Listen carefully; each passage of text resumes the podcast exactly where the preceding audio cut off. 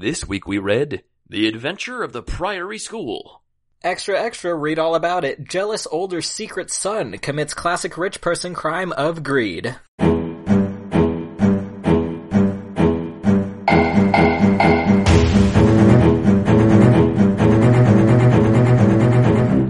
game is afoot, all our buddies. Welcome back to the Final Podplum, the only Sherlock Holmes read-through podcast that has another damn story about bicycles for you, somehow.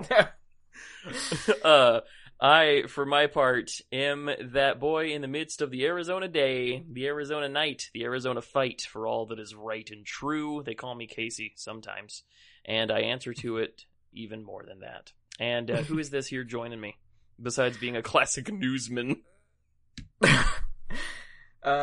This week we have on our program today Nicholas Cohen. He is a renowned Sherlock Holmes expert, and he's got a bit to say about this episode. Welcome, Nick. It's true. Yeah, I do too. This was a good one. I liked this one a lot, both like just as a thing to read and and then like as a thing I was excited to talk about with you.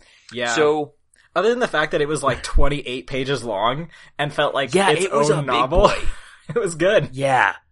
For real, like, as the day approached, like, I was furiously trying to finish this, the day we were supposed to record, and I was gonna make it. I had that finish line in sight, and then you text me, like, bro, can we? Because, yes. Yeah. And I was the same. I was, like, halfway through it when I texted you there, and I was like, listen, I could technically finish this story today, but... Yeah. it would still be just reeling through my mind at that point, and now I've had time to just absorb everything that happens in the story, and it's a lot.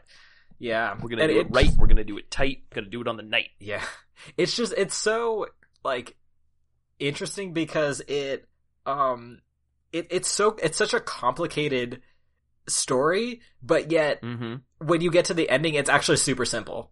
Like all the motives and everything, the conclusion is just like, oh, this is all about that, really? Like, yeah, it's a really. If you were to think of, because we've said in past episodes that this didn't feel like a Sherlock Holmes story, but this one absolutely did. This felt like when you think of what you think a Sherlock Holmes story is, this is what you're picturing, and I liked it a lot. This is probably in my top 5 stories so far. Mm-hmm. Oh, cool! I should probably make that number smaller because this is our 12th one, so that's not really much of a pool. This is in my top 3 stories. All right, there you go. So the story starts off with, I swear to God, if you hadn't read this story, you would accuse me of making this guy up. But this story begins with the arrival of Thornycroft Huxtable. Actual name. And it talked about, there was this opening bit about how his calling card preceded him. And I like to think that it just like, shot him through the mail slot at Baker Street and just like lodged itself in a wall or like in Prime Minister Polka Dot's top hat moments before he blundered in. Nick, we didn't talk about Prime Minister Polka Dots. Okay, listeners, you recall our famous beloved character, Prime Minister Polka Dots, fancy cheetah at large, out there changing London's political landscape for the good of me and you.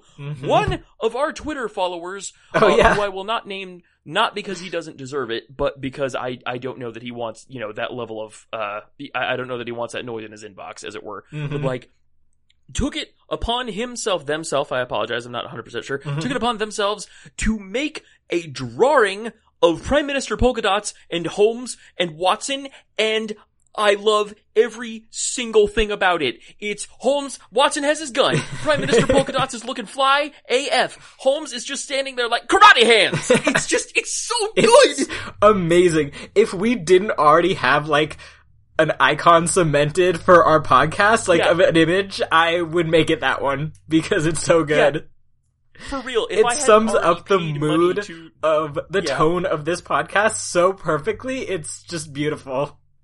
It is the tarot card for this stupid show, and I love it so much. Yeah. So thank you, dear listener. You know who you are. If you're comfortable with us naming you on the air, send us more Prime Minister Polka Dots art. This is a two-way relationship. Hold up your end of the friggin' bargain. I'm so glad you did that shout-out, because that just... absolutely blew my mind. I'm like, our first fan art, oh my god. It made our day. You cannot imagine. We have the best and sweetest listeners. And like, I was talking with Dylan, because, like, we've been making podcasts. This is 5 years for us at the Symbiotic Magic Inc. That's awesome. Podcast Network. We've been making shit for a long time. And this show has, like, taken off as a relative term, but, like, this has gotten a pretty significant foothold a lot faster than anything else we've ever done. And I think it has something to do with, like, we've done D&D shows and gaming shows in the past, and those communities tend to be either super cool or super toxic. Mm-hmm. But, like, the Sherlock Holmes fandom is just such a welcoming, loving place. Like, hi, I'm pretty interested in stories where Sherlock and John kiss. Do you have any of those? No? Cool. Okay, well, I'm still going to listen to your podcast. And it's just like, it's such a friendly, warm place that is so cool about sharing stuff. It truly is. Like, there's so much, like, variety of types of people in the Sherlock Holmes fandom, and I'm not even the kind of person who really, like, goes searching for, like, fan content very often, just because I have such a myriad of interests that, like, I don't really, like, get super deep into any one thing. But as, like, fandoms go, from the glancing, like, the passing experiences that I've had with it, every Sherlock Holmes fan I met is just nice. They're just a cool, like, as someone who's, like, for a series of stories that are a lot about murder, all the fans are super cool. Yeah, there's something there, I think, that we might not want to examine too closely. But there's, well, I mean, if we're gonna go for, like, if we're gonna go for, like, an actual, my honest, like real time opinion is, I think the fact that Holmes comes across as such a like either not neurotypical or possibly queer person, that draws a lot of fans of that. Of those types. So I think he is, like, when you actually read the stories, he comes across as that a lot. So I think a lot of fans of either or both of those things are drawn to the character. But anyway, that's just my the Velcro catches. Yeah, that seems to be a lot of our followers, and I feel kind of bad because that's not, like, what we're focused on. We ain't mad at it, like, by all means. But it's really sweet of these folks to stick around once they take a look at us and see it's not exclusively about Holmes and Watson smooching, but they still think they have something to contribute, and I appreciate that they find worth in us. Y'all followers, y'all real cool. We appreciate all of you so much. Yeah. And I mean, I'm absolutely still down to talk more about like LGBT stuff in the future, like maybe do like a special or extra content or anything like that. Maybe like a mini episode or something. If there's ever a story, because, like, there are moments, like in what was it, Speckled Band, there was a bit where, like, Holmes, you know, leans in and whispers and it brushes Watson's ear, and, like, that's like good goof fodder, but it's not necessarily meaningful. But, like, if we ever read a story where, because you have contexts and perspectives that I don't, you know, I'm a boring white cishet dude. I'm your basic dude.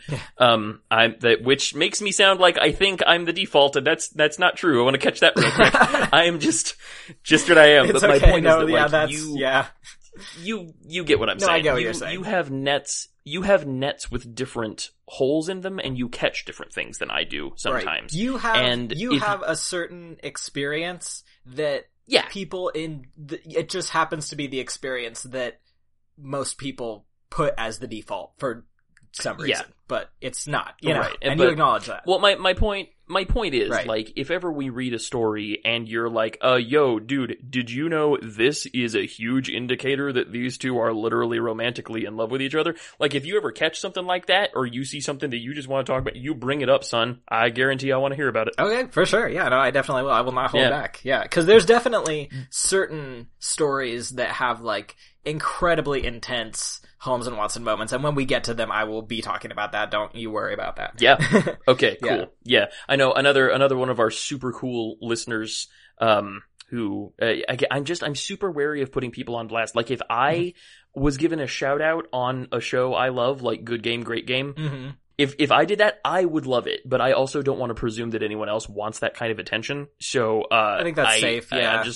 Yeah. I'm not comfortable putting people on the speaker like that, but one of our followers, fairly early on, sent us, like, a fairly comprehensive list of, like, the gayest stories in the canon, by which I mean the ones that present the most evidence for that viewpoint. That rules. And Yeah, they're really, and it'll be really helpful when, not if, but when we address that perspective, because it's important. Absolutely. But in the meanwhile, yes, Thornycroft Huxtable. Yeah, what's this cat on about, Nicholas? I have talked enough for both of us for our entire lives. Dr. Thornycroft Huxtable. Yeah, so he shows up at Baker. Yeah, you were saying how his calling card precedes him. I also thought about that, and the way I pictured it was that he walks in with, like, his arm outstretched, and the card is in front of him, so the card literally arrives into the room first, and then he follows it.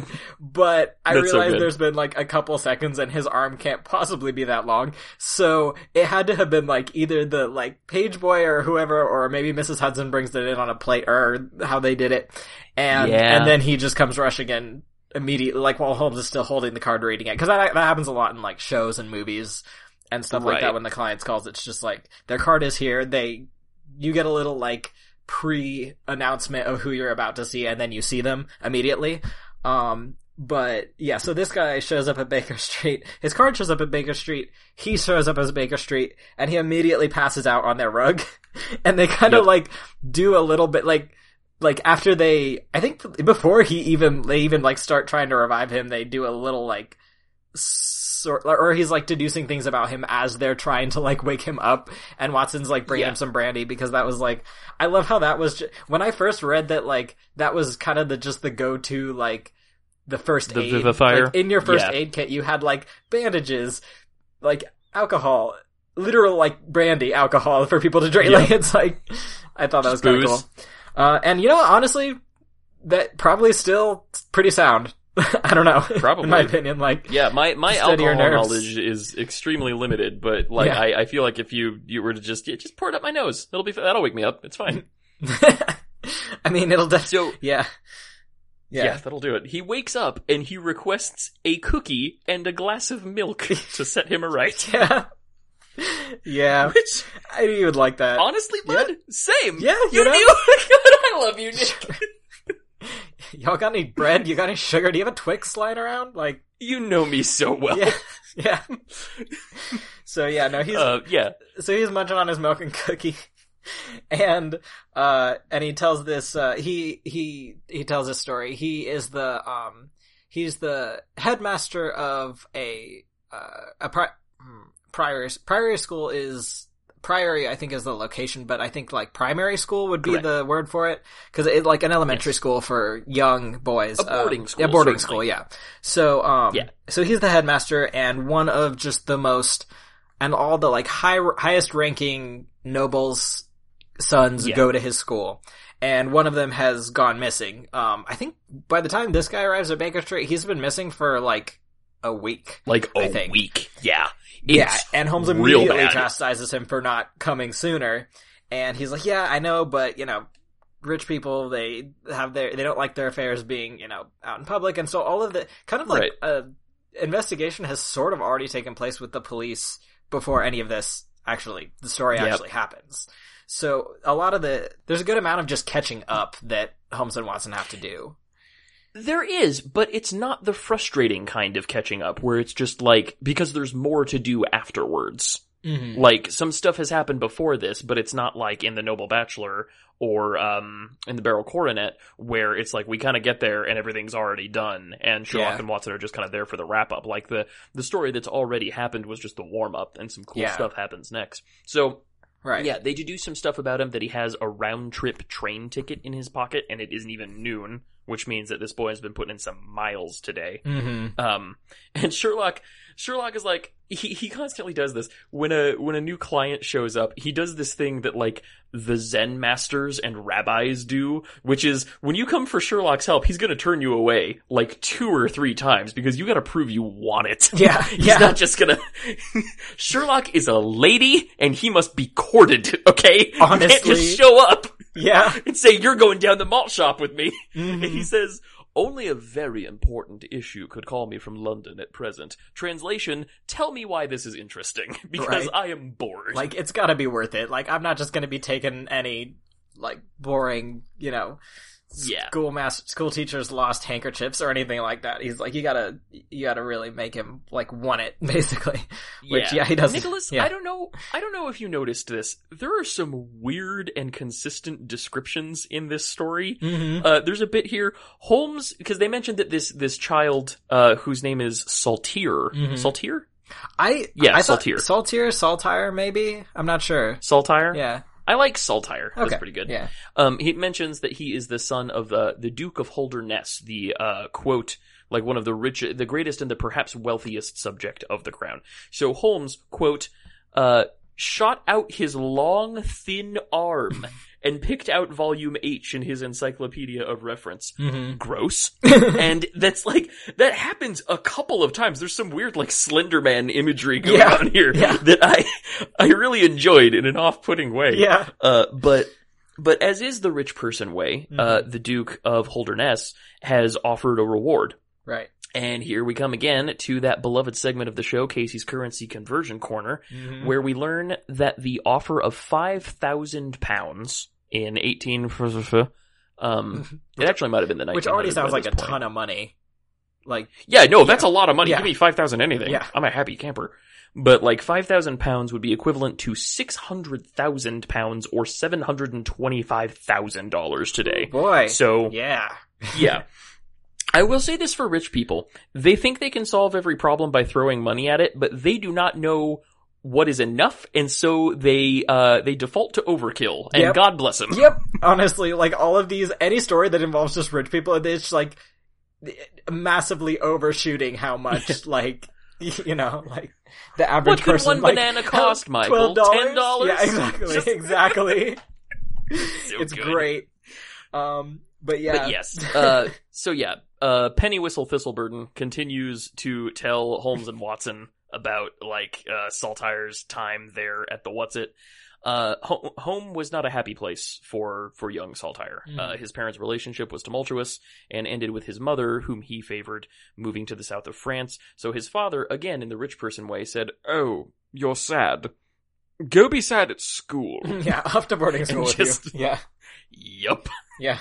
So what happens? What happened next, Nicholas? Yeah. So basically, the long and short of it is the boy has disappeared, and that would be a good nickname for Holmes and Watson. The long and short of it, they were like a tall guy, short guy duo. Yeah. I mean, they always do manage to make Holmes at least a bit taller than Watson, but honestly, in media and stuff like that. But honestly, it's the one thing that always like I kind of think is funny, and that I like to mention is that. You know, obviously in TV and movies and stuff like that, Holmes is always kind of like, he has certain things where like he's taller than Watson, he's usually pretty thin and like, usually has a pretty big nose, but like, every actor who's played Holmes has been like, on some level, pretty attractive, and Holmes is ugly. Yeah. Like, he's in the stories. It's true. Anytime, if you look at like, a full description of Holmes, like, he's not hot, he's kind of ugly, like, he's got like, kind of sunken in like, dark like shadows around his eyes because he never sleeps and like he's super skinny and also to the point where like constant cocaine use exactly and just like I have to imagine his teeth are horrendous because of how much he smokes. Oof. Like you know it just exactly it's like thought about that. I just always think it's really funny how and then you got guys out here like Jeremy Brett who are beautiful playing him and I'm just like okay I'll make an exception in this one case but technically according to canon you win this time. Time well and like but Watson is usually portrayed as sort of this good lord you know just like older walrus man but like he was in the military and you got a little bit of that in Jude Law's portrayal where he was more of like a badass but like people who have been in the military tend to stay in shape like I don't know it's there's a real like sometimes Watson is kind of the heavy a little bit like in well I think what popularized that was Nigel Bruce and Basil Rathbone they came out in like I think it was like it was during or like post World War II, so they were trying to really like have just kind of light, goofy media out there, and they really made Watson. They really almost made the stories into like comedies where Holmes was very serious, but like still pretty nice, and Watson was just this bumbling idiot kind of.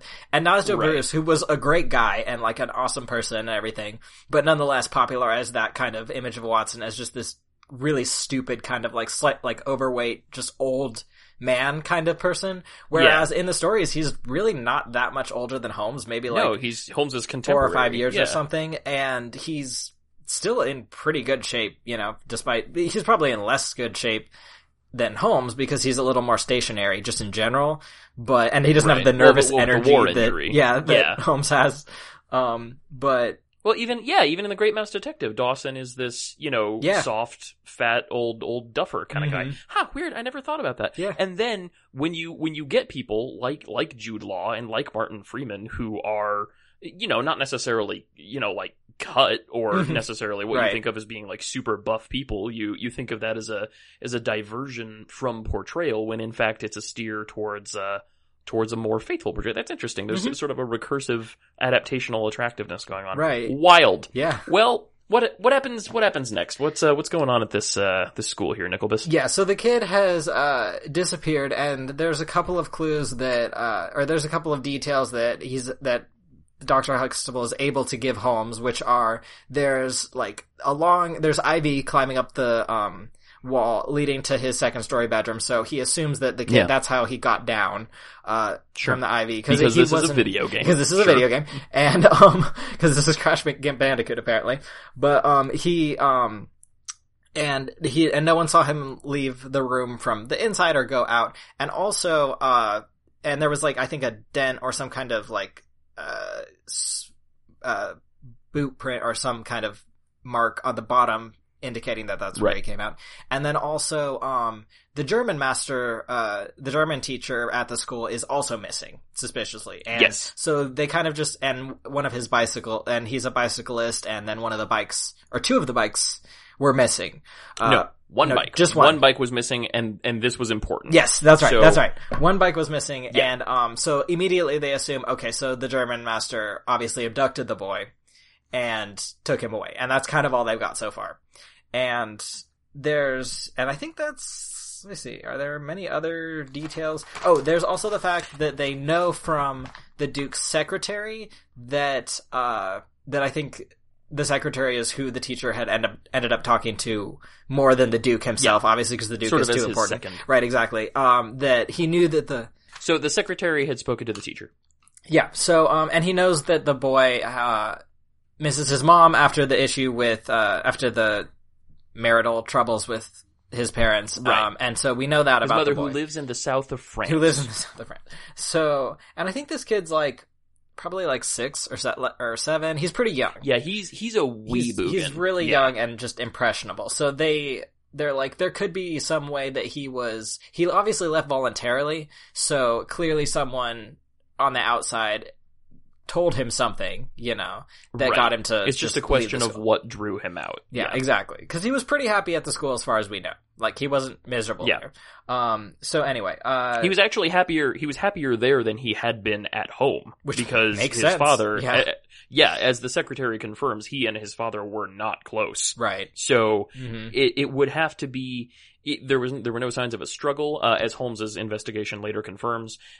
So it simply becomes a question of. Did the boy go? I mean, he went willingly in that he didn't have to be, like, physically abducted. Yeah. But, like, was he threatened to come? Did he want to go? What's going on? So that is the question at hand. The story has been teed up. Yes. And there's also one more thing where another detail was there was a letter, that he received. Correct. From the Duke on the day of his disappearance. Like, the day before the night he disappeared. So there's that.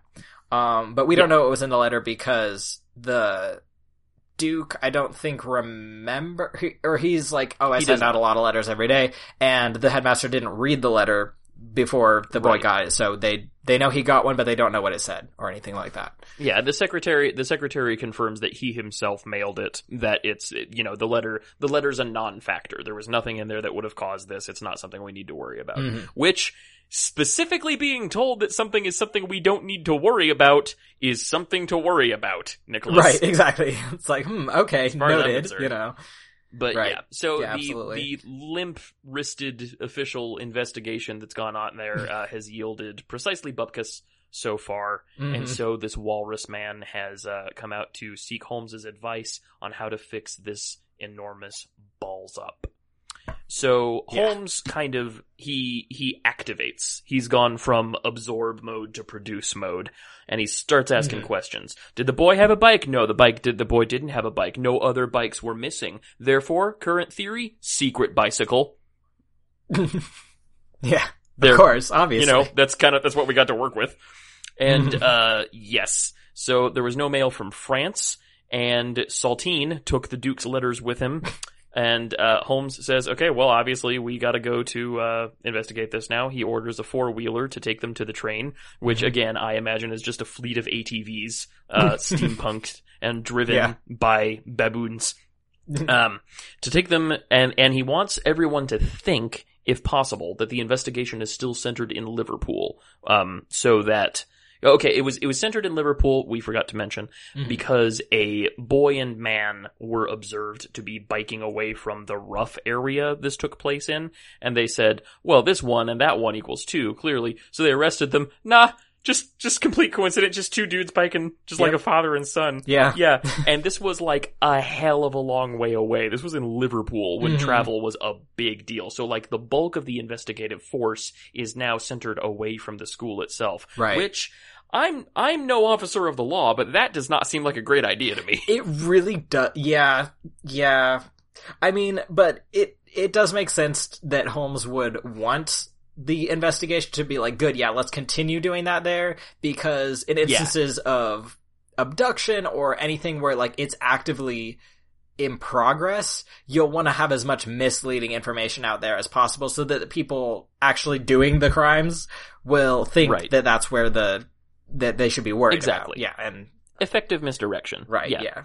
So, Holmes and Watson go on a field trip. They meet the Duke and his secretary, Wilder, who opens the conversation. He had actually tried to prevent Thistledown Maple Trumpet from going to Baker Street and summoning Holmes and Watson, which, interestingly enough, which step he took without consulting the Duke. This is in no way suspicious, said an idiot. Yeah. If you read, as soon as you get to the end of this story, everything about this story makes perfect, like, you... Reading the story backwards is just, like, amazing, because it's all just right there, really, once you get to the end of it. But yeah, like, acting against whoever you're working under's orders or doing something without them knowing is just unheard of, honestly. Socially, it would just not happen. So that should have been, a huge tip-off. And Another thing that I happen to know off the top of my dome, that is a cultural thing that, again, we don't really have an analog for, like a secretary, the word that comes from is, it was more than a dude who, like, sent out your mail and got your coffee. Like, he was someone in whom you confided your secrets. That's where it comes from. Oh, wow. I didn't know that. He was like your boon companion and your bro and stuff. So the fact that this guy in that position, in this context, is acting, you know, behind the Duke's back and stuff, this is just, it's a real bad sign. You know what else is a bad sign? This dude tries to, here's your hat, what's your hurry? Sherlock and Watson immediately. Yeah. Just saying, there's no reason for you to be here. Hope you enjoy the train ride back. And Holmes says, oh, no, I'm good. Really the only question is whether I quote, whether he takes the shelter of your roof or the village inn is, of course, yours to decide, which is so good. Okay, so here's the thing. Holmes is such, like, he's such a sword through the Gordian knot of so much Victorian society bullshit. Like, he just doesn't play with it. He doesn't abide it. Yeah. And that's what makes him so good at his job. But this is an absolutely brilliant moment of social judo, because what he's doing is, like, the burden of hospitality is ancient and sacred and worldwide. This is an unbreakable law, especially for someone whose whole thing is like, I'm in a position of great social prominence. Yeah. Like, so he's saying, oh, so am I staying with you, or are you being a poor host and making me stay here in the inn? And so that leverages, like, it's the burden of hospitality. It's like, it just slapped down that Uno, like, reverse card, basically. Yeah. Socially. It's exactly what it was. And so... they're now bound to, like, provide hospitality. It's an ancient and sacred law. And the Duke says, well, all right, you're here. We might as well get some use out of you. Come stay with us at Holderness Hall. And Holmes just says, nope. It's like, Dad, I'll stay here. It's where there was crime. Like, thanks for the offer, but I'd actually rather stay at the inn. It was so Thank you for the offer to let me stay at your castle. But actually, I think the inn would suit me better. Thanks. Yes. Oh, God, it was so good. And that was one of my favorite parts. Good. I just wanted to talk about that. It made me real happy. I'm going to hand the reins over to you now, Nicholas, if you'll just go ahead and take the steering gauntlet. If you'll slip your hand into there, put the buckles on, plug in the power source, put on the diving helmet, and you're good to go. All right. So next they go out. I think they go back to the inn that night, because by that point it's already really late. And What is the inn called, Nicholas? Oh, it's called the it's called the Red Bull. Yes, so it is. They are downing cans of Red Bull left and right at this end. Yep. Yeah. Thinnest can around. Really, it's so good. It's just an inn full of Victorian bros. I love when shit like that happens, when there's just like coincidentally it's good. Yeah. I like to think, personally, that the founders of Red Bull, John and Jameson Red Bull, they read this story when they were youths, and it made such an impact on them. And they said, remember that inn in the Sherlock Holmes story? It really gave them wings. It gave their investigation wings. You stop right there, Jameson Red Bull. You almost passed something amazing at this. God, I'm gonna cut this. Anyway, go on. What happened next? Yeah, so they're staying at the Red Bull, and Red Bull. And this is a good story. And they and what Holmes does is he makes a map of the area, yes, including the school. Did whatever edition you were reading include a picture of the map? Because mine did. No, sir. No, I got like the 99-cent Kindle omnibus. Oh, okay. Well, remind me when you're about to, post the episode or right before you're about to, so we can put a picture of it up in case. Cause mine had it and Absolutely. It's pretty nice. He draws a map of the area and they kind of just like go through by process of elimination which direction they couldn't have gone in. Kind of just eliminate the pop. It's actually really fun. Right, yeah, no, it's pretty cool. So, there's... cartography for fun and justice. Exactly. Yeah, so there's one road where, they know they couldn't have gone up that road because, the landlady of the inn was sick that night and everyone was on the lookout for the doctor on that road. Yeah. So if someone had passed by, they would have seen it. And then there was, so they're going through the map like this, trying to figure out. And Watson keeps bringing up, okay, but the bicycle. But just Holmes, the bicycle. Holmes, the bike. And I was like, I'm getting to it. You know, and. You're gonna get to the bike. And then in the middle of their looking at this map, Dr. Huxtable comes back in, he shows up at the inn and is like, we found something and it's the boy's cap. They found his hat out on the moor somewhere and it was picked up by a band of, people. Racist stereotypes. Stereotypes. In a caravan, and they just kind of arrest all of them, and they're like, obviously these people have something to, obviously they know exactly what happened. Just nicked for being ethnics and possession of a missing rich person's lid. Right. Yeah, it was real bad. And, I actually really love that idea that, they're going over their map and they're planning, and Tabernacle Mimsy Thorpe opens the door, and he comes in, and he's like, I found a clue. Does it help? Mm-hmm. And just, I don't know. It was really... Here, look, does this help? Will this help you solve it? Here you go. And yeah. Yeah, cause the characters in this story are not great. The Duke really seems more interested in protecting his reputation than he does in whether or not his son is okay. His secretary, Wilder, this Wayoon motherfucker, just really seems like he's got his own deal going on and doesn't care about the kid either. And this guy, this headmaster, is the only one who seems to have a genuine, no, this kid is one of my pupils. Right? I know. He's my charge. It's really nice. I like him a lot. It is. He takes it very seriously, and I award him Prime Minister Polka Dot's top hat for the episode. Mm-hmm. He's going to be the top hat boy. Yeah, I like that idea of just picking a character that's just like you. I like you. Doyle did a good job with this one. The Huxtable Award for this episode goes. The Huxtable Award. That's it. Yeah. That's it right there. There we go. All right. Nailed it. Yes. Okay, good. I love it. Okay, it's the next morning, and here's another quote. The day was just breaking when I woke to find the long, thin form of Holmes by my bedside. Yeah, you know, hanging out. Yeah, just, I don't know, Holmes has a real, like, scarecrow Slenderman thing going.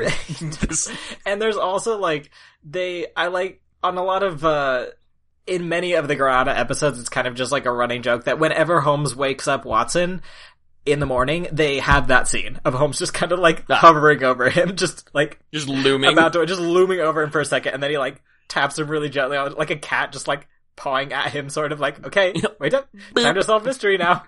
Here we go.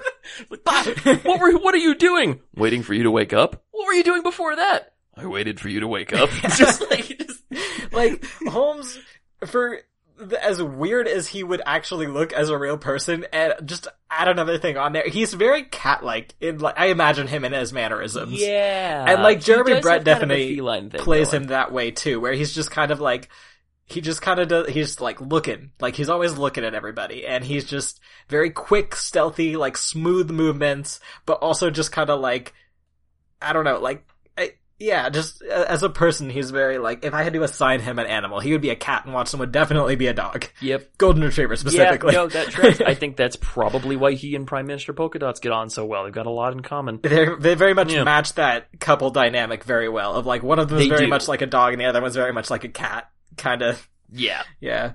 So, he wakes up, and Holmes has been at work. Mm. He's been plugging away on this, and he says, there is cocoa in the next room, which made me so happy. I didn't have time to look it up at work. I meant to do, but had to do my job instead, which feels like a real impediment to my podcasting acumen. But I wondered if that maybe had something to do with, like, chocolate being a luxury at the time? I don't know. Maybe. I mean, it could be that the inn they were at was, like, a pretty decent inn, and, I don't know, maybe it was, like, a special of that, like, that the inn provided, where it was like hey, the famous Red Bull cocoa. Yeah, right? Like, yeah. It's so caffeinated. It's cocoa with taurine. It's real bad for you. Yeah. But yeah, like, that's definitely try the cocoa. It's bad for you. That's definitely a very European thing, to have like hot chocolate in the morning, like in place of coffee, or like as kind of just kind of like a warm up beverage. Where like in Spain. Yeah. Kind of. Well, and you know, in a lot of fantasy literature, chocolate holds kind of like a coffee analog standpoint. Mm-hmm. Like, and you know, they'll usually call it cocoa or chocolatl or something like that. And for a while, like, you know, in the beginning in Central America, where it friggin' comes from, it was like a grown up beverage. Like, it was alcoholic, and I think it maybe played into religion. I don't know. I don't want to sound ignorant. Well, but there definitely is a bit of caffeine in cocoa. Like, right. Yeah. So it kind of makes sense. And so the idea of it being a grown-up drink, it's not something that makes a lot of sense to us, but it was a grown-up option for a long time. It's just like, it wasn't just like marshmallows. Right, yeah. The Swiss Miss. It's weird how hot chocolate has kind of gone from this, from that, and made the evolution, at least in America, to, it's kind of like a kid beverage now. It's like kids drink hot chocolate, you know? It's true. And and also Casey's. Yeah. It wasn't always like that though. But yeah, Nick, do you like a thick, creamy hot chocolate, or do you like the thinner, watery kind? Oh, absolutely creamy. Like, I don't really drink hot chocolate that much, just cause like I'm definitely like a more coffee flavor, less sugar flavor. Right. But like every now and then, like, I'll go for some hot chocolate. And if I am gonna have it, definitely needs to be made with milk. Needs to be as thick as possible, and possibly have an espresso shot in there too, but that's just me. Does something about the cocoaing process offset your lactose intolerance to the point where you can have a thing that's essentially half a glass of milk? I mean, I would suffer, but I could drink it. I have made hot chocolate with coconut milk before, and coconut milk is usually pretty thick. So it actually makes it better, in my opinion. Like, I actually like coconut milk better than regular milk, but adapt, improve, overcome. But yeah. Yeah, so. No, fair. That's reasonable. Yeah. All right. Well, so they head out, and they discover some bike tracks, but it is not the bike track. Mm-hmm. And Holmes, Watson's like, dog. How can you possibly know that is or is not the bike track? And Holmes says, I am familiar with 42 different impressions left by tires. Because of course he is. Because of course. A thing is invented last fucking year, and already he has devoured every piece of information there is possible to know about. Right, he's like, sees a bike, well, this is definitely going to be used to commit crimes, so I better study up. That's exactly what it is. It's every once in a while, someone will tell me of like, I'll bring up some cool idea, and they're like, but wait a minute, couldn't that be used to do crimes? And I feel kind of dumb, but also I get a little more nervous about that person. This kind of reminds me of, there's this one of my like favorite ever exchanges in Poirot, actually, in the TV series, where Poirot's like, his friend Hastings, who's kind of like the Watson, where he like always comes along and tells him he's kind of like the Watson character in the Poirot stories. But Poirot's like in the middle of investigating something, and he's talking to Hastings, and he mentions that someone is using poison, and Hastings just gets so surprised. He's like, what poison? Like how? Like why would anyone do this? And Poirot's just like, ah, Hastings, you're so innocent. And Hastings like tries to defend himself. He's like, no, wait. And then Poirot's like, no, it's nice. And it's just like, it's really cute. And it's just like, I feel like that kind of person reading it, where it's like, I definitely think that like, if you're just, I don't know, like, there's two kinds of people, really. There's the people who are always like expecting the absolute worst from everyone, and then there's the Hastings and the Watsons, where it's just like, you're just so wholesome, like you couldn't possibly imagine anyone being so bad as that they would do something like this. And it's just like, oh, you're cute, you know, kind of. It's kind of funny. That's true. And I think those people tend to gravitate towards one another, because you got to have a balance in there, because both of those people individually will get themselves killed, just in different ways. Right? Absolutely. Yeah, for sure. But there one time many years ago, probably close to a decade now, it was the middle of the night. And we woke up, and we had company staying with us. We woke up, and there was a strange person sitting on the curb in front of our home. And we said, okay, we should probably investigate this.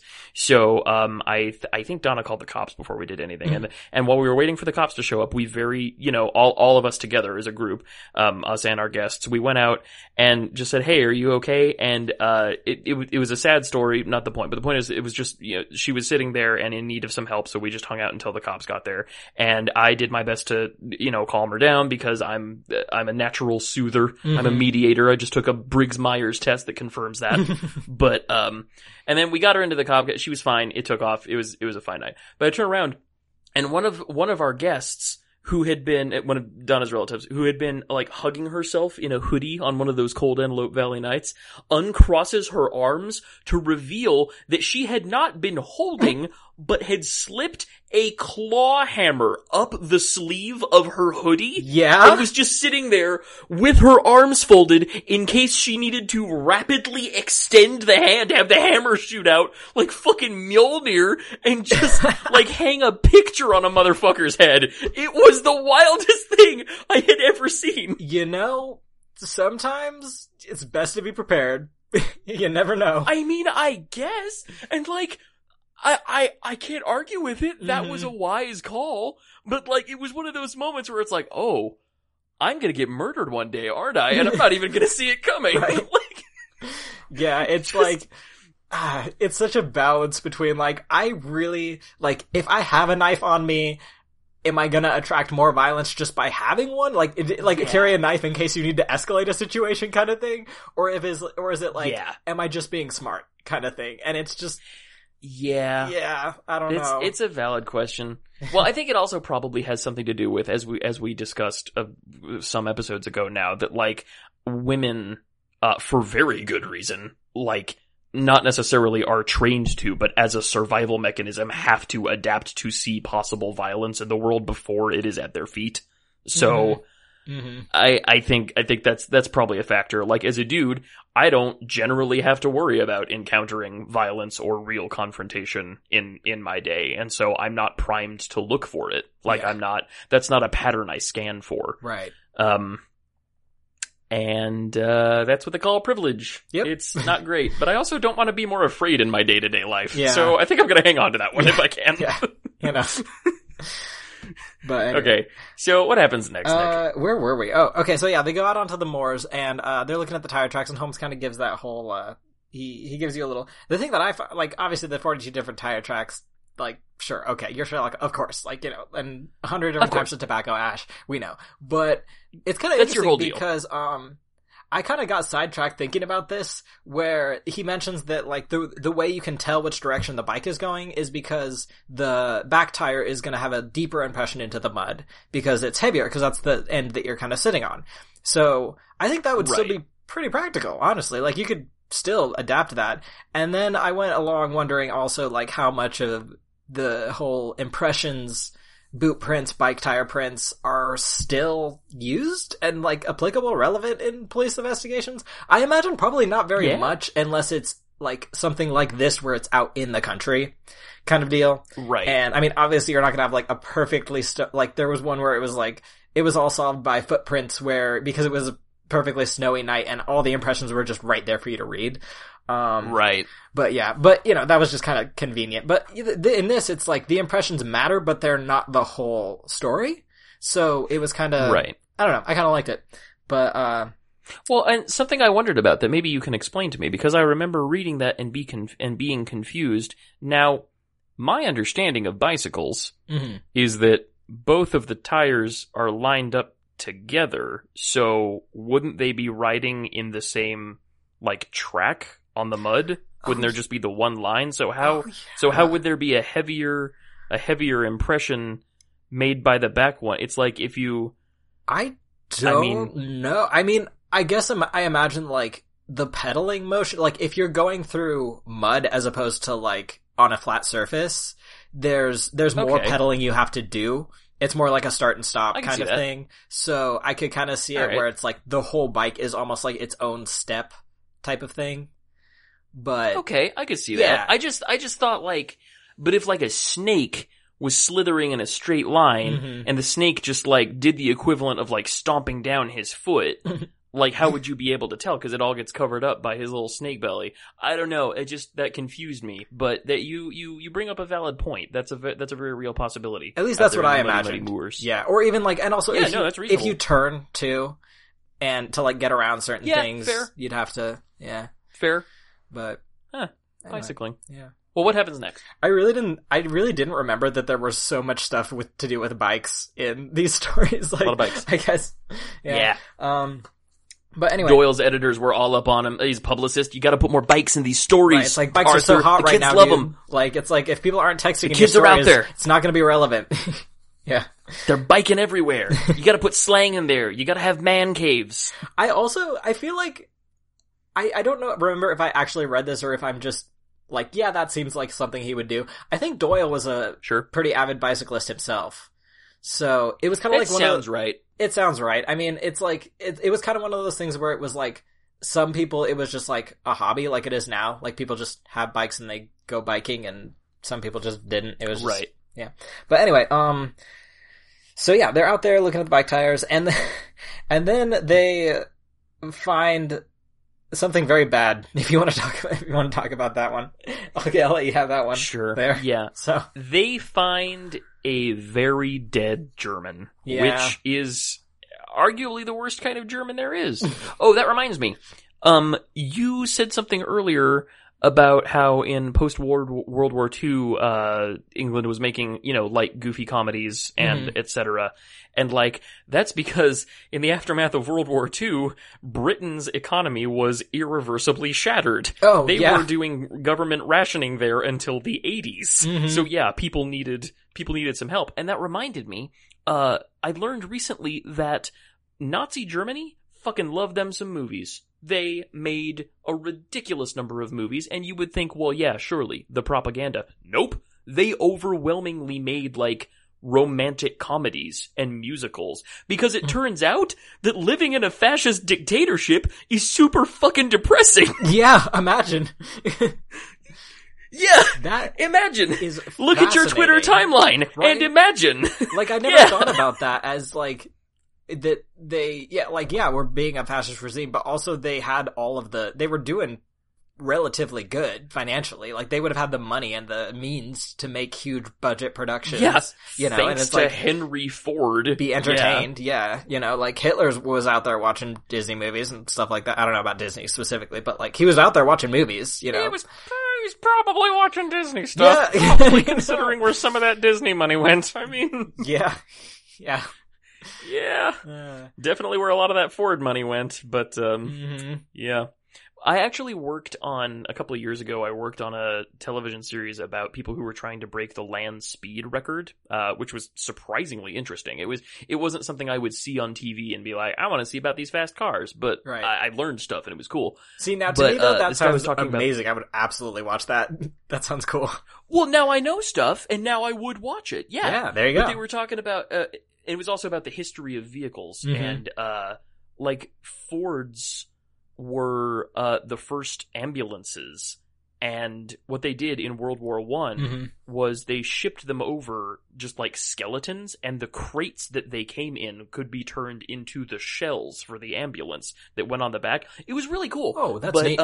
It is. It was really neat. But the guy, like the Ford historian they were talking to, the interviewer said, "Tell me about Henry Ford." And I knew this was going to go one of two ways, and I was just waiting to see which it was. Yeah, you're just in there with your popcorn like, yes, please do tell us about Henry Ford. Bring it on.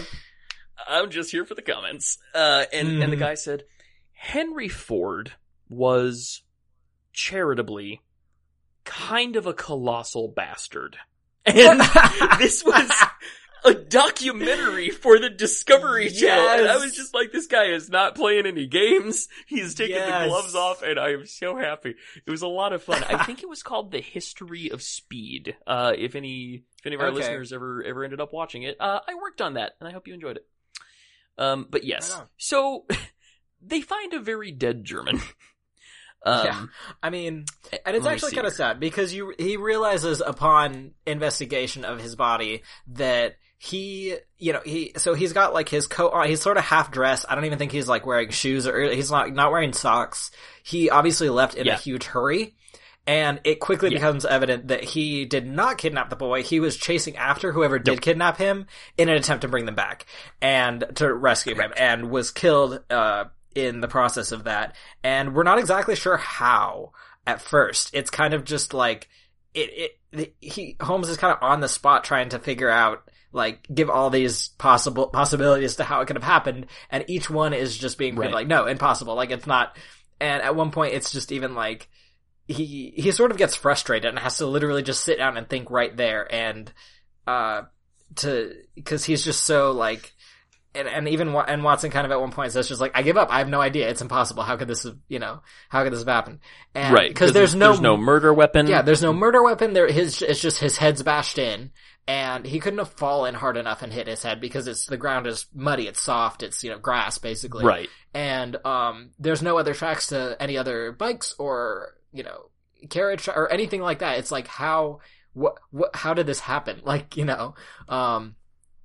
and they're trying to figure it out. And I think and then do you remember what I do remember is that Holmes has an uncharacteristic like moment of humanity where he's torn between pressing on before the trail cools down even further and making sure that this poor chump's body is like okay. Yeah. They come across like a just some farmer out there cutting grass or something, and they're like, hey, some passerby, and they're like, hey, you, let us traumatize you. Right, exactly. It's like, hey, person who has absolutely nothing to do with this, come here. Yeah, yeah. Exactly. Yeah, he sits him down and he says, okay, you're gonna sit with this corpse, right. You're gonna perform, Klingon Akvo, you're gonna keep predators away from this body, so that his spirit might find its way to Stovo Corps among his honored ancestors. Yeah, Watson immediately, offers to go call for help and like have someone come, have the police come get this body. And Watson and Holmes is like, no, you can't. I need you to stick around and help me.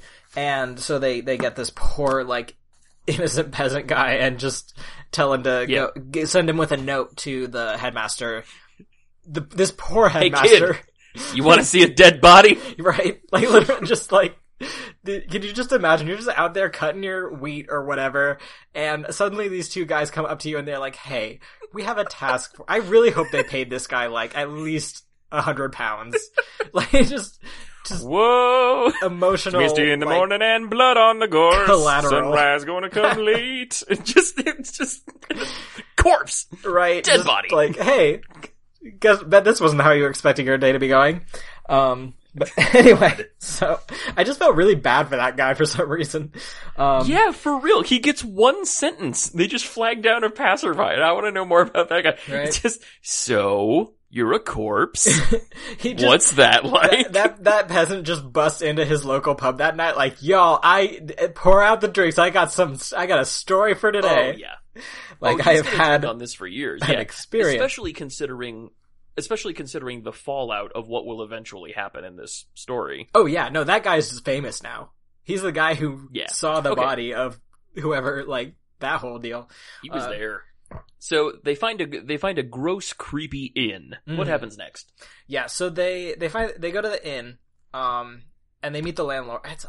I'm trying so hard to, like, be smart here and figure out how... like, Holmes knew this guy. Did he know this guy was involved, or was this was just the inn that was, like, left over after their whole thing with the map? I think it was just, yeah, what was left by process of elimination. Mm-hmm. And, like, maybe he wouldn't have had such a thought ordinarily, but, like, dead guy right there by the inn. You know, maybe the end's involved. It's not an unreasonable leap. Okay, alright, so what basically, it right here is just, like, They follow the tracks as far as they could, and then this was, like, the closest that they got to the end of the tracks. So, yeah, so they're at this inn, and they meet the landlord, who's just this kind of, like, gruff asshole kind of person. And Holmes is able to... He's trying to figure out if the bikes are here. And so he makes up this story about how, like... Well, I mean, it was not really... story, but he's like, hey, we need a way to get to the hall really fast, and oh no, I have a sprained ankle. Like, he puts on this whole show of, like, having a sprained ankle. I was like, please, I need something to get me to the hall fast enough. It's like, do you have any, like, for example, bicycles here? And yep. Basically, and like, obviously he's like, ends up just like, hey, I'll give you money, like, I'll pay you. And he's like, oh, well, okay, well, if you'll pay me, then immediately I'm your best friend. And right. So they got this guy. Okay, but here's the thing. No, wait, here's the thing. Yeah. This guy, Reuben Haynes, proprietor and bicycle peddler. Get it? Get it, Nick? Do you get it? Do you get it? Yeah, I get it. Nick, do you? I get it. I get it. It's a pun or play on words. Yeah. Right. Yes. No, his whole deal is that he says, yeah, dude, I'd rent you some bikes, but I don't have any bikes to rent. And Holmes says, I will give you 1 gold piece. And he says, nah, dude, I don't have any bikes, but I will lend you these horses for free. And, like, I'm not a businessman, but it seems to me, Reuben, that your business model might... Have you had an accountant look at this? Yeah, right. It's like, okay, sure. But yeah, so anyway, so the bikes aren't here anymore. I don't know. This guy's just kind of like, he obviously knows what's going on. This guy ends up becoming, an important character later on, the landlord. And because after Holmes and Watson, like, established that they're gonna, he becomes a little more helpful, and he's like, all right, I'll give you these horses to get to the hall. That's fine. And they have some food there, and after they eat, they go to, the blacksmith right nearby to, like, ask him some questions. Holmes is just doing, like, a little local investigation here. And he, like, follows them out. The landlord follows them out of the inn, and it's just kind of like, hey, listen, what are you doing? Stop poking around. Like, as soon as they get over there. And so, obviously, and he's, like, visibly angry. And so that's, you know, obviously very suspicious. And, there's some cool stuff when they're there round about the stables where the horses are. They see cow tracks, but no cows. How? Panama. Oh yeah. Yeah, no, they're sitting down eating. Yeah, Holmes has a revelation in between these two that I totally just forgot about. Thank you for reminding me.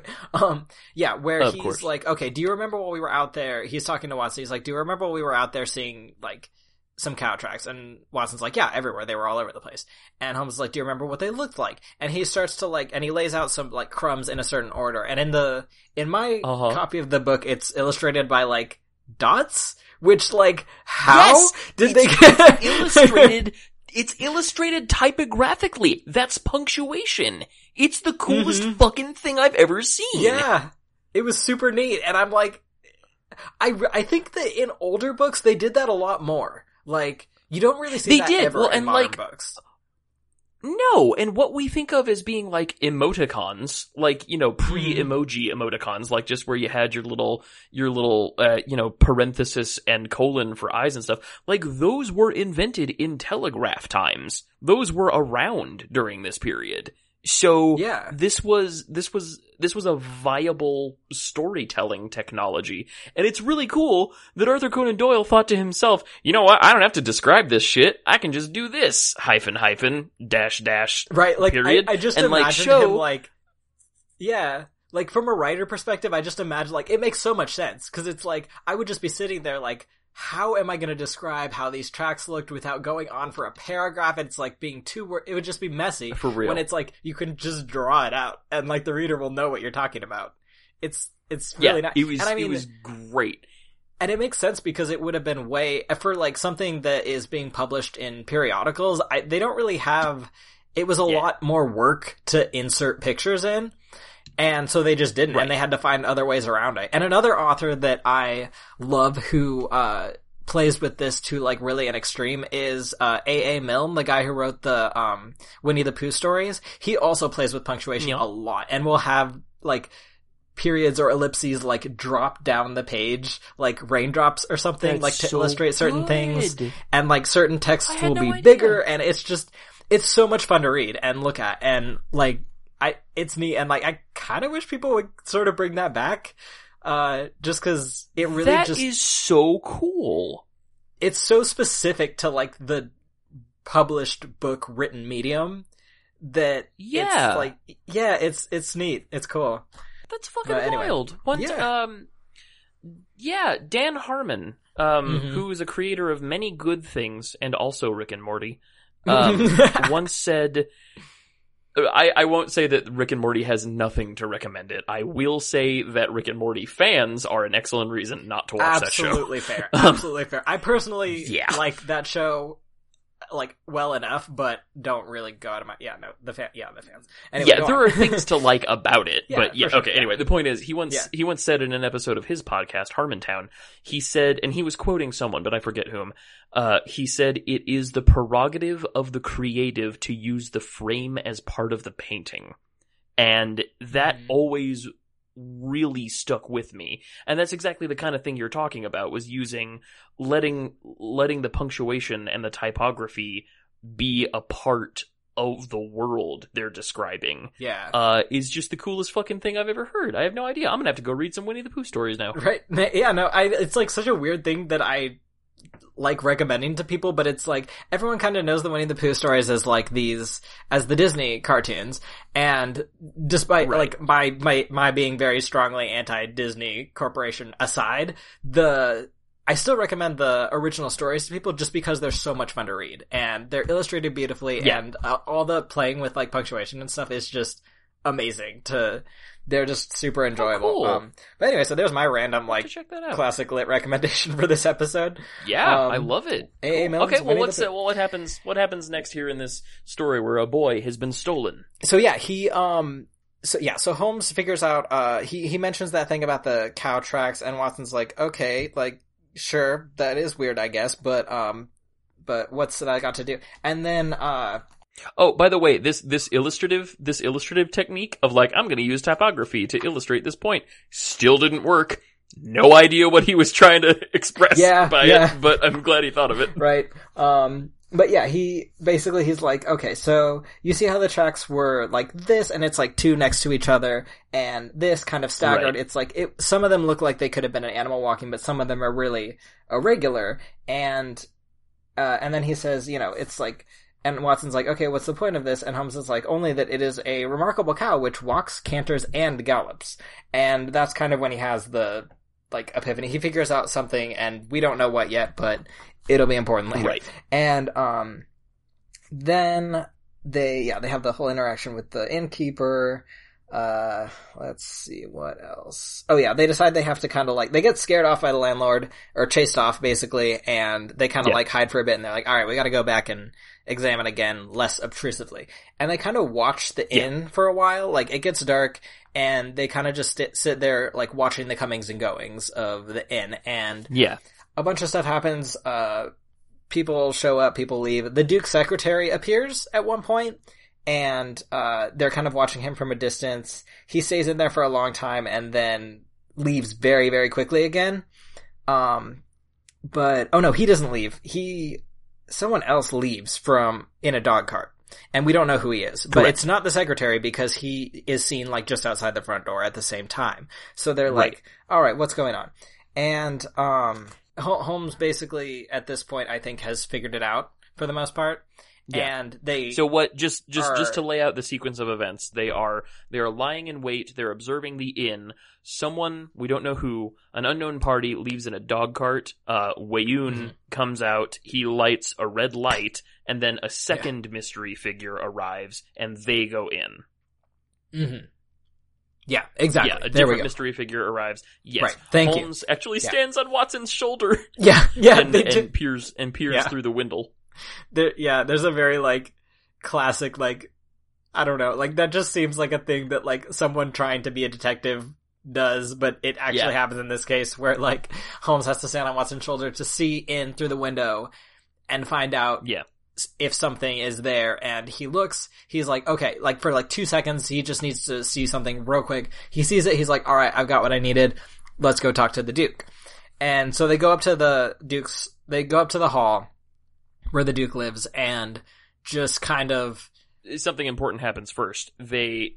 Holmes peers through the window, and then they head silently back to the school. Holmes is not discussing this with Watson. He's percolating up in his thinking piece. Oh, yeah. And he goes to Macklemore Station to send some telegrams. And then when he comes back, Watson hears him consoling Mr. Holodeck about Heidegger's death. Right. And that was another really nice moment, because even Holmes is like, this guy really cared about his teachers. Like, he cared about this school, and he cared about these people. And it just really sucks that he's having to deal with this whole situation. Mm-hmm. And then Holmes promises that tomorrow we'll see the solution of this mystery. Yeah. And then the next day, they decide to go talk to the Duke and Wayun. And what happens there, besides there's a really fun exchange here, Nicholas, and I want to hear your thoughts about it. Oh, go ahead. But yeah, that's right. All of that happens. And I think it's nice that he didn't really have to include the bit about Holmes, like, consoling the teacher about the guy. It's not really particularly relevant to the story, sending the telegrams was, and all that other stuff, but it was just, I don't know, it was a kind of nice little thing to include. And so after that, let me see if I can find, because I know what you're talking about. Okay, so then after, the next day they're gonna go to the Duke's house, and so at 11:00 in the morning, they go to Holderness Hall to see the Duke. They're ushered in by the secretary, who they saw last night and is clearly pretending that everything's cool and fine. And Wayun does not realize he has been made, but he very much has. And he's also very hesitant to let them see the Duke at all. And Holmes has to almost force his way in. Which, again, that's not suspicious. Not at all. Yeah, you know, he's like, well, you know, Holmes comes in, he's like, I must see the Duke, and the secretary is like, oh, well, but he's in his room. And Holmes says, then I must go to his room. And the secretary says, well, I believe he's in bed. I will see him there. Holmes is like, I'm gonna see him. Like, I don't know what you're doing. And it's really good. But anyway, so he kind of just... And then the secretary is very just kind of... He kind of gives up. He's like, all right, very good, Mr. Holmes, I'll tell him that you're here. And they go in and see the Duke, and he's just, you know, he's very just stressed and... Obviously, and then it kind of this whole scene where they're at the Duke's, in the Duke's room, basically, is where it all comes out. You figure out everything the Duke just kind of just tells you everything that's been going on, and suddenly everything in the whole story makes sense. It's the whole reveal. And if you do you want to do the sum up, or shall I? because it's really good. The Duke emerges. He is upset by German murder. Holmes asks him to excuse Wayun from these proceedings. Mm-hmm. He says, "Hey, you want to tell your secretary to go take 5 here?" And then he very thoroughly confirms the terms of the payment that is on offer. He says, "You're going to give this much money to the person who finds your kid, right? And you're going to give this much money when we identify who does this, right? Mm-hmm. These are the terms you've set up. Okay, yes, cool." And the Duke is getting real huffy with him. Says, "Yeah, I wish you would put this much energy and thoroughness into finding my son." And then he said, "Oh, okay, well, how about you just cut me a check because I accuse you, Your Grace." Yeah. And there isn't even like a token denial. The Duke is just like, "No, yeah, it's fair enough." Yeah, no, the Duke, he instantly collapses into despair and tries to buy Holmes's silence. Mm-hmm. Like, just from beginning to end, it's all about just throwing money at the problem and hoping it'll go away. And it's like, dude, exactly, like, you're God. Like, just give up. For real. And like, Holmes has been known to turn a blind eye to a crime here and there. He's not, he's more Batman than lawman, as has been discussed. But right. Like, there's a dead man to deal with. Right. Like, this is... Any sympathy for the Duke that might have been there from Holmes is just gone at the fact, like, he says at some point that, like, what's the quote where it's like, if a person commits a crime, he's morally guilty of any other... Oh, here it is. "I must take the view that when a man embarks upon a crime, he is morally guilty of any other crime which may spring from it," which includes the death of the German... If it had exactly. Just, I you feel know, like if like, this had just like been... children dying in concentration camps after their parents are illegally detained after applying for asylum. Right. Yeah. Like that. Yeah. Like that. Like that. Our president is guilty of murder. This is what we're saying. Yes. Outright. Yeah. Just... Yeah, 100%, no doubt. But yeah, so it's kind of like, I feel like there could have been some... I feel like Holmes could have had a bit of sympathy for the Duke in this case, if not for the murder. If not, it was like kind of like... that was kind of it. Really the deciding factor. And like, as amazing as it is, it gets worse. Mm-hmm. Because the Duke says, "Morally, Mr. Holmes, you are no doubt right, but surely not in the eyes of the law." Which one? Yeah, that's not true. Yeah. That's not how that works. It's like, still murder. Still murder. Yup. And 2, fuck you. Yeah. Like, what do you... Right? That's trope tagging, "Screw the rules, I have money." That's his whole attitude towards everything. And then his defense is that, "Oh no, Wayun is sad, so he's not guilty of murder. That other guy, Reuben Haynes, super is though." Right. It's like, well, yeah, okay, sure, someone died, but have you considered that I'm very wealthy and don't care? Exactly. Yes. So, and Holmes, so the Duke admits that the innkeeper of the Fighting Cock, which is what another great name. The other inn was called. Yep, absolutely. Yeah. Why haven't we seen an energy drink named after that? It would sell very well among certain demographics. Yeah. Says that guy is super extra, the murderer, and Holmes has sent telegrams to the appropriate authorities. That's what he was doing earlier. And that man is already very much in the clutches of the police and is going to stay there forever. So here's where shit gets weird. Yeah. Wayun is apparently the Duke's also son. Yeah. Because sure, why not? Duke just kind of drops that on him real quick and just like fun little plot twist there. He's like, "Oh, your secretary, you mean my son," kind of, and Holmes is like, "Excuse me?" Duke sent Saltines to school to keep him safe from Wayun, who was jilted out of his rightful social standing and inheritance by dint of his bastardry. Yep. Apparently, the Duke had a dalliance in his youth, and Wayun is the sociopathic fruit of that coupling. Yeah. He was friends with this cat called Haynes, and together they put a note in the letter that the Duke sent to Saltines under his mother's name, saying, "Hello, it's me, your mother. Why don't you come to the creepy woods and we'll have a picnic?" And and then Haynes kidnapped him with a pony and murdered the German. Yeah. And that's just how that day went for everybody. And it's just like, you can only imagine that the whole point of this incredibly, like, jealousy-fueled mess was that he was eventually going to kill the Duke's son somehow. Right. We don't know when. That he would become the rightful inheritor, even though that's absolutely not how that worked. Right, yeah, like, not at all. Like, there's no way he could have just and he even, the Duke says at one point that he thinks that, his illegitimate son was going to try to convince him, or he has been trying to convince him to change the rules of how it works, how, like, that he would become the heir instead, and it's just like, the Duke was even like, dude, there's nothing, like, even though you remind me of my, you know, my poor dead, you know, your mother, there's nothing I can do about it. Like, the rules are the rules. Like, my youngest son is getting my inheritance. And this was that guy's way of throwing a fit about it and being like, well, but I don't like that, so I'm gonna just kidnap, obviously. And kill my brother about it. Yeah. This is the world we live in. Yeah. So, Wayun, to his credit, is allegedly horrified over the German murder. Once his roughneck friend tells him about it, he confesses to his beloved papa. He went to warn the murdermen that the jig was up, and my notes here say that the duck was the mystery visitor to the inn that he was there to see Saltines. Pretty sure that was supposed to be Duke, but I didn't correct that intentionally because it made me happy. Prime Minister Polka Dots' secretary. Mr. Quaxford. Quaxford the duck. Trusted companion. Secretary Quaxford, everybody. Yep. Get on it. Yep. Fan artists, give us this fancy, fancy duck.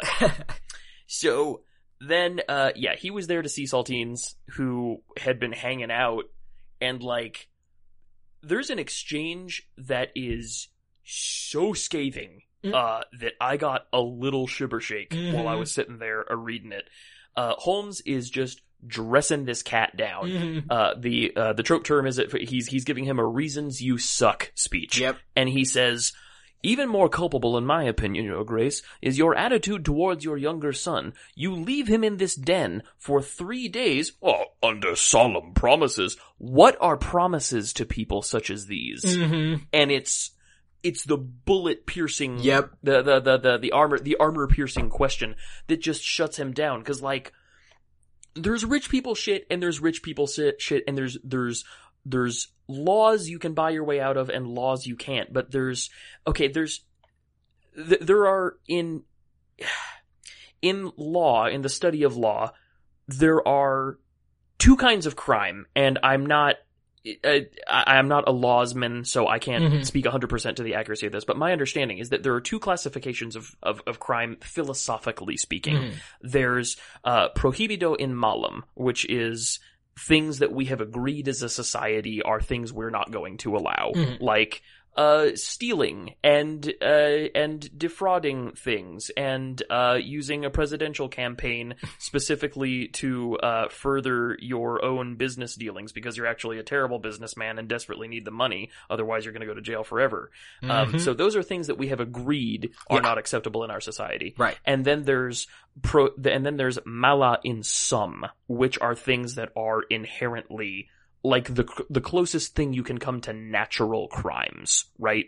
Like, things that are, like, if you want to think about it in terms of sin, like, these are sins against the natural order of society. Things like murder, things like rape, things that you don't need to, you shouldn't have to be told this isn't okay, right? Yeah. And right up at the top of that list, big five, child theft. Yeah. This is some, like, primordial shit. It's, like, basic animal just stuff. Inexcusable. It's inexcusable. Right. There's no, like, there's a reason as I get older, like, stuff like Man on Fire, which is a really good movie, just gets harder and harder to watch because, like, the sheer spiritual violence behind the act of child theft is almost inexpressible. And, like, I'm not a father. I'm never gonna be. I don't want children. That's not something that's built into me. Right, but same. Like, I don't know. Just the idea that, like, oh yeah, you can just kidnap this fucking child. He doesn't know you. Yeah. I doubt that Haynes had this like, oh no, it's fine. I'm friends with your secret brother who's doing this and your dad says it's all okay. Like, no, he just stole that kid. Right. And this kid has been living in this den of iniquity for 3 days, and his dad has come to him and said, oh no, trust me, everything's fine, but I need you to stay here with the men who stole you from your bed. Right, yeah. And It's incredibly unsafe in my, like, you, the Duke, who is the father of this child, like, I can't even imagine. Like, again, I don't have kids either, but just the idea of, like, this innocent kid who's, like, maybe, like, 6 or 7 years old, like, tiny kid, is, first of all, just saw his German teacher get murdered right in front of his eyes. Uh-huh. And then got, because that was a thing that happened, and then he gets taken away to this inn where he doesn't know anyone, and is being held there, and then you show up, his dad, show up, see him, and then leave him there. It's just, it's like, what? Like, it's unthinkable. Like, the fact that he could do that is just the coldest shit ever, and I'm just like, alright, any smidge of sympathy that I may have had for you, which was already at zero, is now in the negatives. Yeah. No, it's a sacrifice of personhood is what it is. Like, he's not a member of the human spiritual world after that. It's whatever. Okay. So I really didn't anticipate us getting that angry about that. I think it really struck a chord right then. Because of events that are happening in this country that we are powerless to personally impact. This story, anyway. This story really just opened up like, oh, LOL, funny teacher guy. And now we're just like, eat the rich. Anyway, in conclusion. Yup. Yeah. I'm just saying. Okay. So Holmes agrees to help for some reason. Mm-hmm. I don't really understand why.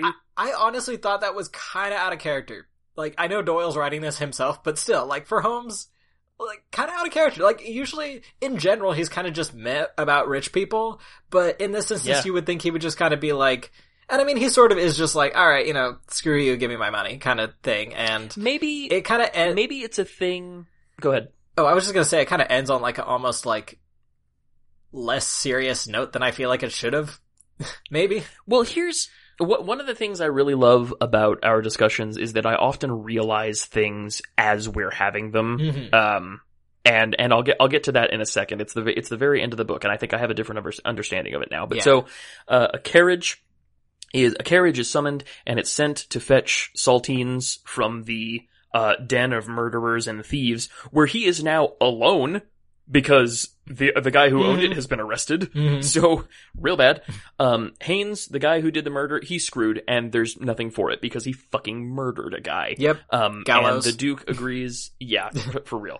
The Duke agrees that Weyun is not an acceptable presence in anyone's life and sends him to Australia. And see, here's the thing. Mm. Like, when Australia was a British penal colony, that was a real bad thing. Sweeney Todd got sent to Australia, and he came back murder crazy. Mm-hmm. But, like, he's gonna get sent there a rich dude. Like, he's gonna be fine. Yeah. It's not really much of a punishment if you think about it. It's not! It's just kind of more of like, okay, you need to go away from me now. You're not I don't want you to be my problem anymore. It's just like, just remove him. One more thing to throw money at. It's whatever. Yeah. And Holmes says, well, what about the cow tracks? What was that about?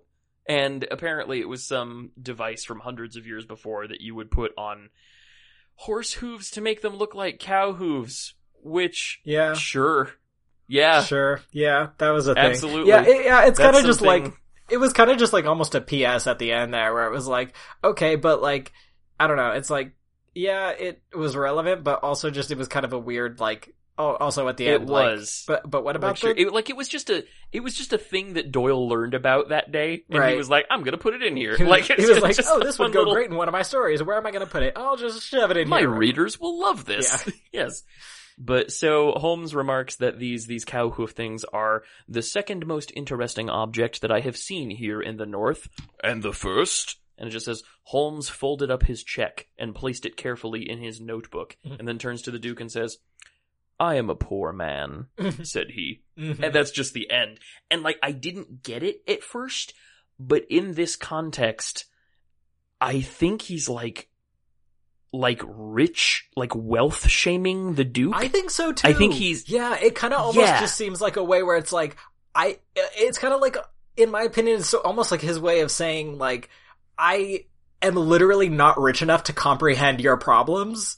Like, yeah, we're so, like, on different levels here of, like, just, I don't know. Yeah, it is sort of like rich shaming him, really, which is, it is, it's kind of like, I don't have endless money to just throw at my problems. I have to actually earn a living. Yeah. I can't just make one of my sons disappear when he becomes inconvenient. Right. I don't know. And I think the it's not necessarily the implication, but it's just what I'm taking away from it, mm-hmm. is that, like, he could turn the Duke in because this is certainly legally actionable. Whether or not anything would come of it because of aristocracy and law, like, I don't know if he'd ever actually go to jail or anything, be stripped mm-hmm. of his lands and title, like the sons of the House of Moog.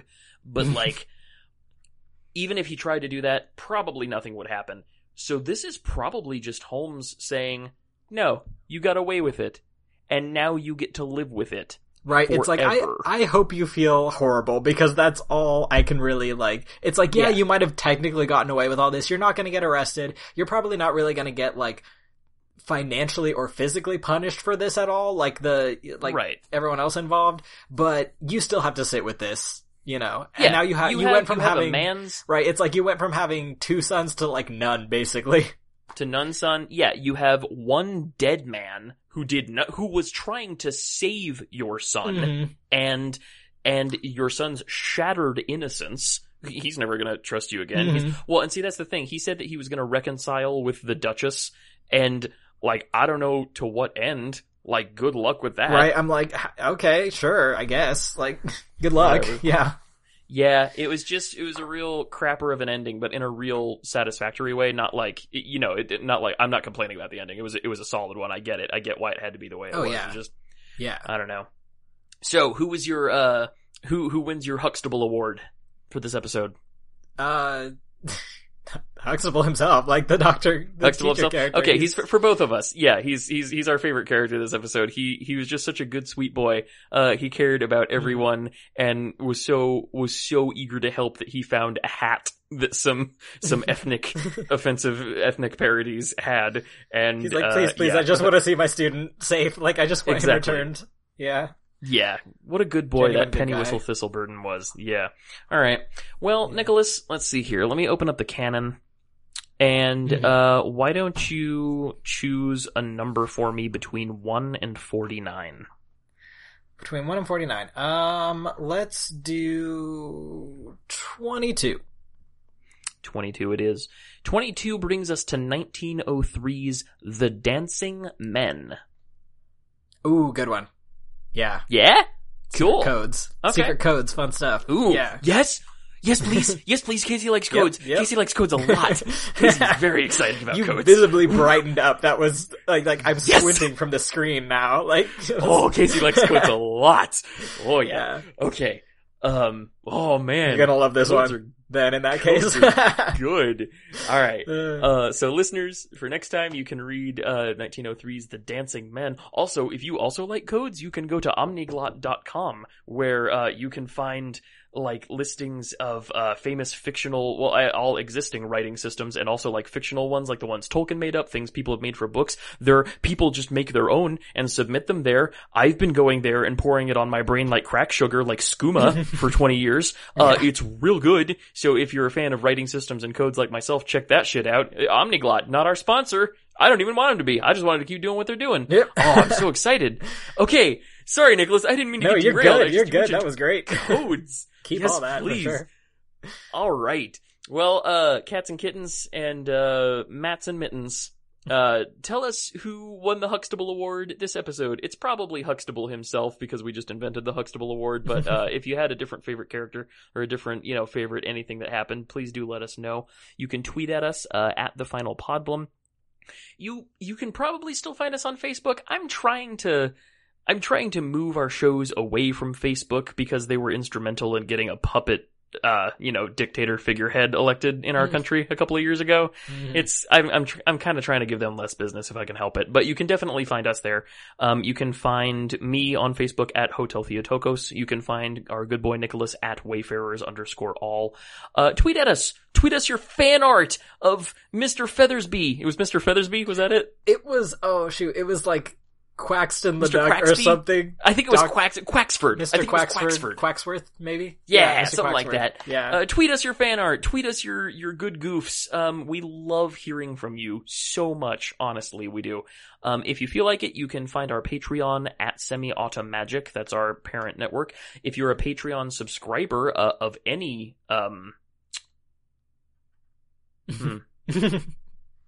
Sorry, I ran out of words. I heard the breaks. If you're a Patreon, Patreon subscriber at any tier, we certainly appreciate you. And if you're a subscriber at the $5 a month or above tiers, you get next week's episodes a week early, and you also get the exclusive recordings of us goofing around in the pre-show before we start recording. It's usually a good time. Today's was actually especially good. We talked about some cool shit. Yeah. So, and again, as always, I just want to say, we appreciate you listening and telling a friend or leaving us a great review on the iTunes store, which is actually very helpful. Do not ever feel pressured to give us money. If like, because I have several shows I support. I support, Critical Hit and Adventure.exe. I support some artist friends of ours, like the incredible Shannon Sketches, who did the amazing cover art for our program, which honestly is the only reason that Prime Minister Polka Dots isn't the cover art right now. But like, if you feel like it, we would very much support that. Do not ever feel pressured. But if the way you express your affection is with dollars, that is a language. I mean, I'm a poor man. To speak. Yes, we're a poor man's. We're two poor man's. Until then, read The Dancing Men for next time, and take care of yourselves and each other. Yes. Goodbye. Good night, Mr. and Mrs. America, buddies. And all the ships at sea. Night, everybody. Goodbye.